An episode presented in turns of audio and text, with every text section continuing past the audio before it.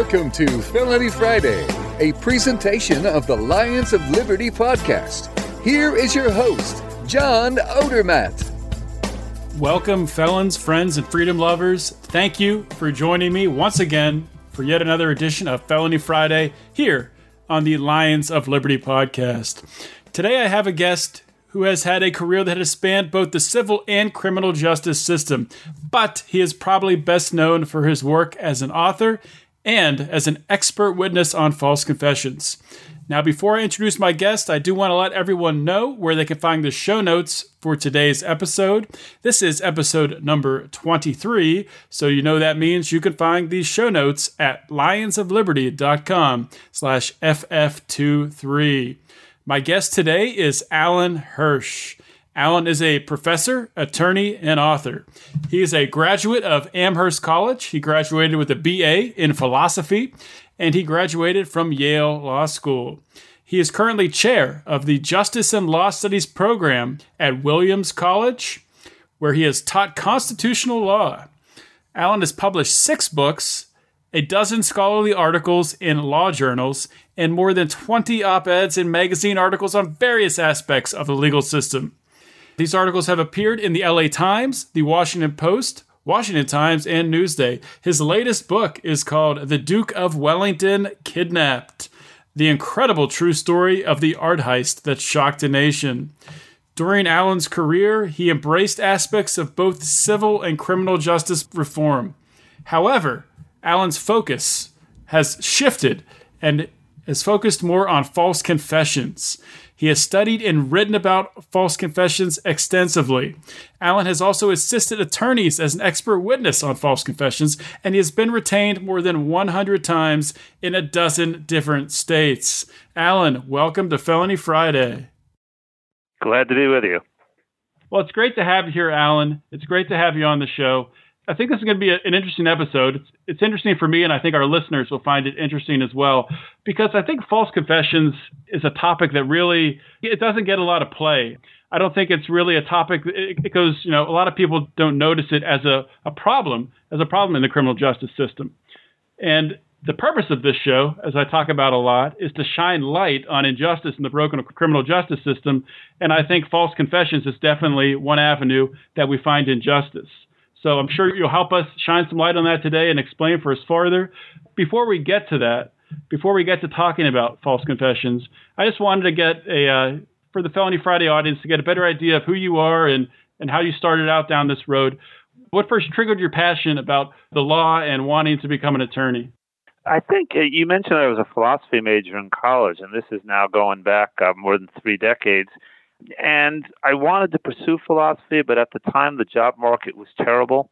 And going to law school, particularly at Yale, which uh, emphasized the idea aspect of the law rather than legal practice, they weren't preparing lawyers, they were preparing people who thought about the law deeply. So that seemed to me kind of a compromise between doing philosophy and uh, being practical.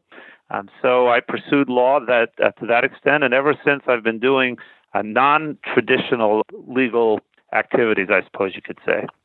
Okay, and then so how long did it take for you to really start to channel most of your energies towards false confession? So, what, at what point did your career start to take that turn? And was there any one thing that really led to that? I think it goes back a little bit more than a decade, and uh, I was had come to Williams College largely following my wife, uh, who got a job here, and I was a, largely a writer, and could therefore my work was portable.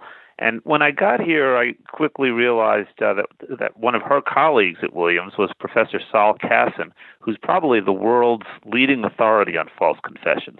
And I remember one day picking up the New York Times and seeing an, an op-ed by him about the Central Park jogger case, case in which five false confessions were given and teenagers who gave detailed confessions to something they didn't do. And, you know, that fascinates a lot of people. I was already somewhat knowledgeable about the subject because uh, when I was a law clerk, we had a case that went up to the Supreme Court on the voluntariness of a confession. Um, so when I realized I had this colleague who was deeply into it, I began to pick his brain and read his work. And before long, it became a fascination of mine that, you know, I really had to pursue on, on a regular basis. I started uh, writing about it, and then after I'd been writing about it for several years, had several scholarly articles published, I thought it's time to put this knowledge to use directly and start assisting people who may have given false confessions. And one thing led to another, and before you know it, I was a, an expert in the field, and so I am. Yeah, a lot of people don't really understand maybe how big of a, an issue this is, how common it is. It's, it's more common than people think. People giving um, false confessions. And I was reading through your, your website, and your website is truthaboutfalseconfessions.com. And I was reading through your frequently asked questions section. And one of the questions that jumped out to me, and I, I liked your answer on it, but I won't read it here. I'll let you respond to it, obviously. But so, what is the biggest misconception about false confessions that people have? Oh, there are a lot of them. But I think one is that only people who are mentally retarded or intellectually challenged or maybe particularly young, that there are these very vulnerable groups. But a regular old person of normal intelligence, normal upbringing and education and age would never confess to something they didn't do. And that's just not the case. You know, we find that it could happen to you or me, but for the grace of God, anyone under the right circumstances is capable of saying they did something they didn't do. In many cases, to escape what is otherwise feels like an impossible situation. And the sad thing about it is it results from widespread interrogation tactics. The way that police are trained to interrogate suspects unfortunately is so effective at breaking people down that it can break down the innocent as well as the guilty. So it's not an accident that we're learning that false confessions are much more frequent than anyone had supposed. That is a scary thought, and I know you've written about on your website that you know the idea of a false confession. And I agree; it, it runs counterintuitive. You know, you wouldn't think if you're innocent, you know, the, the way to get out of it is by telling the truth. But we can talk more about some of these tactics that interrogators use a little later on. But first, I just wanted to ask you what are some of the reasons why an innocent person, someone that knows they're innocent, why would they confess? The biggest reason is precisely these interrogation tactics. And the tactics are designed to make people feel that there's no way out except by confessing. And now I'm going to be condensing a 500 page interrogation manual into a couple paragraphs, if you'll permit me to. Go for it. Okay, so th- there's no doubt that this is oversimplified, but it comes down to largely interrogators making the suspect believe that nothing they say will convince the interrogators that they are innocent. They know they are guilty, that's all there is to it and they're only going to make things worse if they maintain their innocence. And this will also come back with the claim to have objective evidence. You know, we have an eyewitness, we have your fingerprints, you flunked a polygraph. Whatever it takes to make the person think, we've got you and you're not going to convince us you're innocent. And then at the same time, they start to drop hints or sometimes even say explicitly that it won't be so bad if only you confess. And they can do this in any number of ways by suggesting that the victim provoked you by suggesting that drugs or alcohol or other mitigating circumstances led you to commit the crime that you otherwise wouldn't have, by suggesting someone else was the primary culprit, you were only a, played a secondary role. There are all kinds of ways of doing what we call minimizing the offense. And the message that is sending is if you confess, you're going to get off fairly easily. Now, think about this combination. You maintain your innocence, you will never convince us you're going to face very severe consequences. But if you confess, it won't be that bad. If you actually come to believe that, and these are circumstances in, in which your normal rational thought processes may not be applying. You're in a small windowless room surrounded by authority figures over a period of sometimes many hours. If you come to believe that the only way of getting out of a situation is to confess, well, then of course you will it really comes down to a cost benefit analysis, leading you to do something which later you will regret. But under the circumstances, it's very understandable. Now, if I may, you might ask, John, why would interrogators put someone through this when it's so potent at breaking them down? Aren't they concerned about breaking down innocent people? But one of the conceits about the leading schools of interrogation is that they only interrogate guilty people. They figure out who's innocent or guilty before the interrogation even begins. During a screening interview, in which they are watching your body language carefully and listening to verbal cues in response to certain stock questions, and they think they have this ability to screen out who's innocent or guilty before the interrogation begins. And the problem is it doesn't work. Study after study shows that even trained interrogators might as well be flipping a coin when it comes to assessing truthfulness based on body language or response to verbal cues. So what happens is a lot of people get through the filter. People who are innocent are believed to be guilty based on this inadequate means of discerning truthfulness. And now they are subject to the interrogation tactics, which are potent at breaking people down. And there it is. I mean, I hope I didn't go too fast. Obviously, uh, you know, people are encouraged to check out my website, truthaboutfalseconfessions.com, which spells this out as well. And then, of course, there's a recommended literature on the website where people can read about this in great depth. But I've tried to summarize it succinctly and give you some idea of why an innocent person might confess. So, t- talking about this interrogation manual, just to make sure I'm understanding this properly, is this a, an actual, you know, is this a, a manual, or is this, you're talking figuratively or, or literally? Literally, there are any number of manuals. The leading one is by people called Reid and Associates, and they also have training sessions where they teach these same things and this is very widespread among uh, you know detectives being trained nationwide. I should add, John, that that's a major cause of false confessions or the interrogation tactics I've been discussing. But there are other false confessions that occur for other reasons. For example, there is what we call the voluntary false confession, where people come forward outside of an interrogative setting, just voluntarily show up at the police station and say, I did it, to something they didn't do. And that sounds crazy too. But that happens. And you know, the example we like to give when the Lindbergh baby was kidnapped, more than 200 people came forward and took credit, so to speak, for the kidnapping. And that's largely why uh, voluntary false confessions take place a desire for notoriety, but it may also be to protect someone out of love or fear. Uh, there may be other reasons as well. So there's no shortage of reasons for false confessions, but we emphasize the one that is most avoidable and that is the ones caused by certain interrogation tactics. Because if we could get the police to rethink these tactics, we could make a major, major dent in the problem of false confessions. If a person is subjected to these interrogation tactics, or if they, you know, falsely confess for notoriety or, or out of fear or, or one of those other reasons, then they realize what happened after the fact how can they reverse that? How can they prove their own false confession to be yeah, false? Yeah, the the short story is it's usually too late. Um, so obviously they go to trial and they recant the confession and they can hire experts like myself and they should because it gives them a better chance. But it's always an uphill fight to convince a jury that a confession was false we find in studies of proven false confessions. These are cases where, after the fact, through DNA or some other means, we know the culprit was innocent. And when those cases go to trial, roughly 75 to 80 percent result in guilty verdicts. And even though these are cases where typically there's very little evidence because actually the person is innocent, um, and nevertheless juries convict. And this is because it is so counterintuitive that an innocent person would confess. And that's why the important thing is to stop the false confession in the first place.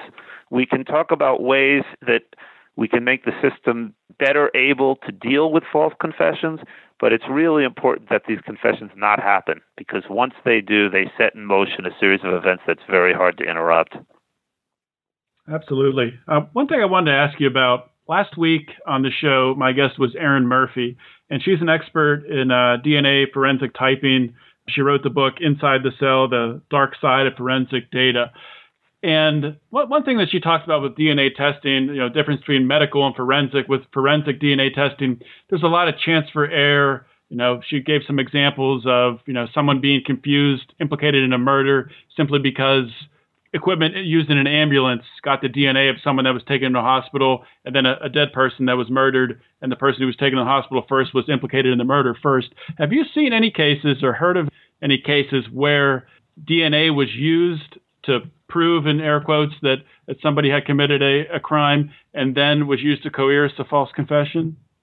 I don't know for sure about cases of mistaken DNA. What happens not infrequently is that the claim to have DNA is used to coerce a confession. And even more frequently, we see it with polygraphs. So, what will happen is a suspect is asked, Would you be willing to take a polygraph? You've been insisting on your innocence for all this time. Why not take a polygraph? And often, precisely because they are innocent, the suspect will say, Sure, I'll take a polygraph. And then they're strapped up and they're asked some questions. And the polygrapher goes back and he looks at the charts, or he doesn't even bother, and he comes back and he says, You know, you flunked the polygraph. And this, again, is this uh, confirms our conviction that you're guilty. It proves that you're guilty. You'll never convince us otherwise. And now this person thinks, oh my God, on top of everything else, I flunked a polygraph. I'm really in trouble. And it may be they didn't flunk at all. So that's considered perfectly legit and legal. They can just lie about yeah. a, a failed polygraph. All the way up to the Supreme Court. The Supreme Court has said that lying to suspects is not by itself grounds for suppression of a confession. Now, they've said it's part of the total inquiry into whether a confession is voluntary. So a defense attorney can argue look at all these lies the police told my client. It's usually a losing argument. I see this all the time cases where the uh, detectives told a series of important lies about important evidentiary things. Um, things like DNA shows you're guilty, or a polygraph shows you're guilty, or someone's pointing at you, or so, so forth. And these lies are not held to be grounds for keeping a confession out of evidence. Hmm. Interesting. So, being an expert in uh, false confessions, being called as an expert witness by an attorney, uh, what types of things would they ask you? Um, what type of questions would they ask to get on the court record to try to get a false confession reversed? Right. Well, a lot depends on what the judge allows. So, best possible case, I'll be allowed to give my opinion that a confession is unreliable and to explain why, which typically means trying to educate the jury on the interrogation tactics that were used, but also looking to how the confession doesn't match the evidence in the case and so forth. Often judges will say that's going too far but what they will let you do is testify about the methods, interrogation methods that were used, or at least about what we know about why certain interrogation tactics are risky. Um, so it all depends on the particular case, but at a minimum, the, the goal is to be able to educate the jury about how false confessions are surprisingly frequent um, and about what we know about factors that contribute to them. Um, but when you say surprisingly frequent, is there data on this? Yeah. You know, how many false confessions have there been since a certain date? Right. So the Innocence Project started, I believe it was in 1989, using DNA testing to prove or to test the claims of people who had been convicted of crimes but insisted they were innocent. And they have exonerated more than 300 people. And wow. it turns out that roughly 25% of those had confessed. And this was you know, quite surprising. And in the universe of people who had been convicted wrongfully, uh, quite a few of them had confessed. And as a result, social scientists and legal scholars have been trying to identify proven false confessions, and there's several hundred have been identified. And we have every reason to believe that this is just the tip of the iceberg. I mean, in most mm-hmm. cases, mm-hmm. there's not DNA available. There's not ways of proving that a confession is false. And again, the more we learn about certain interrogation tactics, the more we have every reason to expect that there are people behind bars, quite a few, who are in fact innocent. So, what are some ways that this can be overturned, this can be reversed? Are there any reforms that can be enacted okay. to try to reduce the amount of false confessions? So, one crucial reform is happening, thank goodness, and that is interrogations are being recorded um, in many, many jurisdictions. If we were having this conversation 10 years ago, I'd be telling you that police departments have to start recording interrogations, not just when the suspect's ready to confess. That's no time to turn on the camera, but from the very beginning, so the judge and jury can see what happened that led up to the confession. That's a very important reform. I think judges allowing experts to educate juries about false confessions, a lot of judges do, increasingly they do, but many still don't. That's an important reform. I think the single most important is the one I keep harping on is reform of interrogation practice. I think um, because, as I said, some of these other reforms may help us spot a false confession after it's happened, uh, but you want to prevent it before it happens. Right, of course. And uh, are you involved on, on both sides, the, the defense, and or I guess I should phrase this a, a, different way, not necessarily with false confessions to a crime, but with victims being coerced into saying that there was a crime that committed when maybe a crime wasn't committed at all against them. Yeah. Um, Yeah, have you false- seen that happen at all? That sure. False accusations are close cousins of false confessions, and we often see them in the same case. So someone sometimes prodded by police, but often for other reasons altogether, will point the finger at someone. That leads the police to that suspect, and then um, they break him down. And now you've got a false confession and a false accusation in the same case.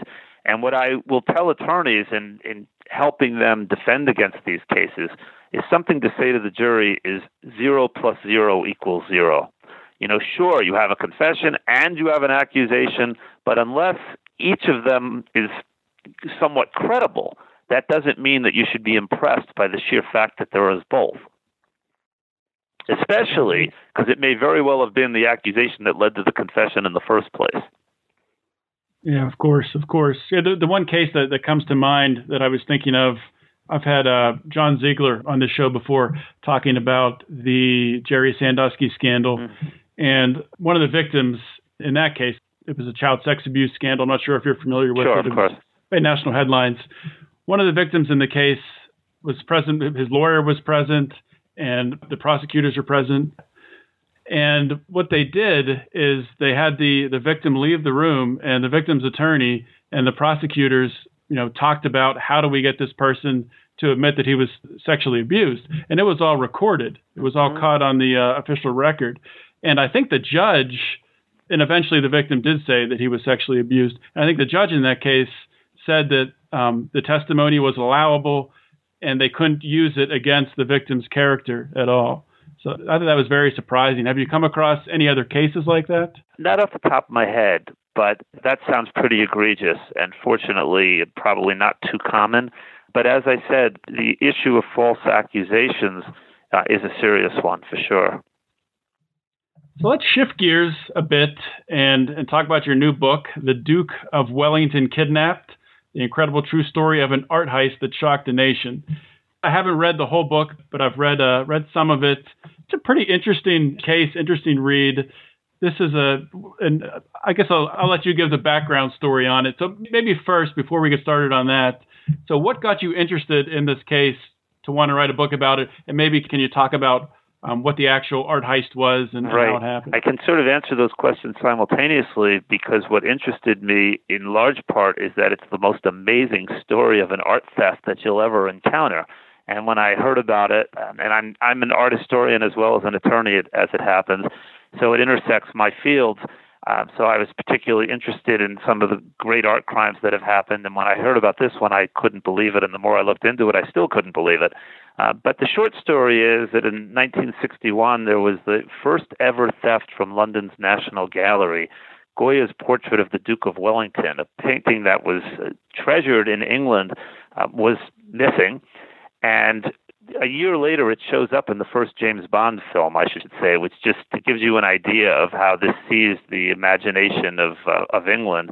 Um, four years later, someone comes forward, and the, the painting is returned anonymously. And a few, in 1965, and a few months later, someone comes forward and says, "I did it. I'm the man who uh, who took the Goya." Reading about this case had reason to believe, based on various things, that this person was not actually guilty, although he went to trial and was convicted. Um, so what we have here is what we were talking about earlier: a case of a voluntary false confession.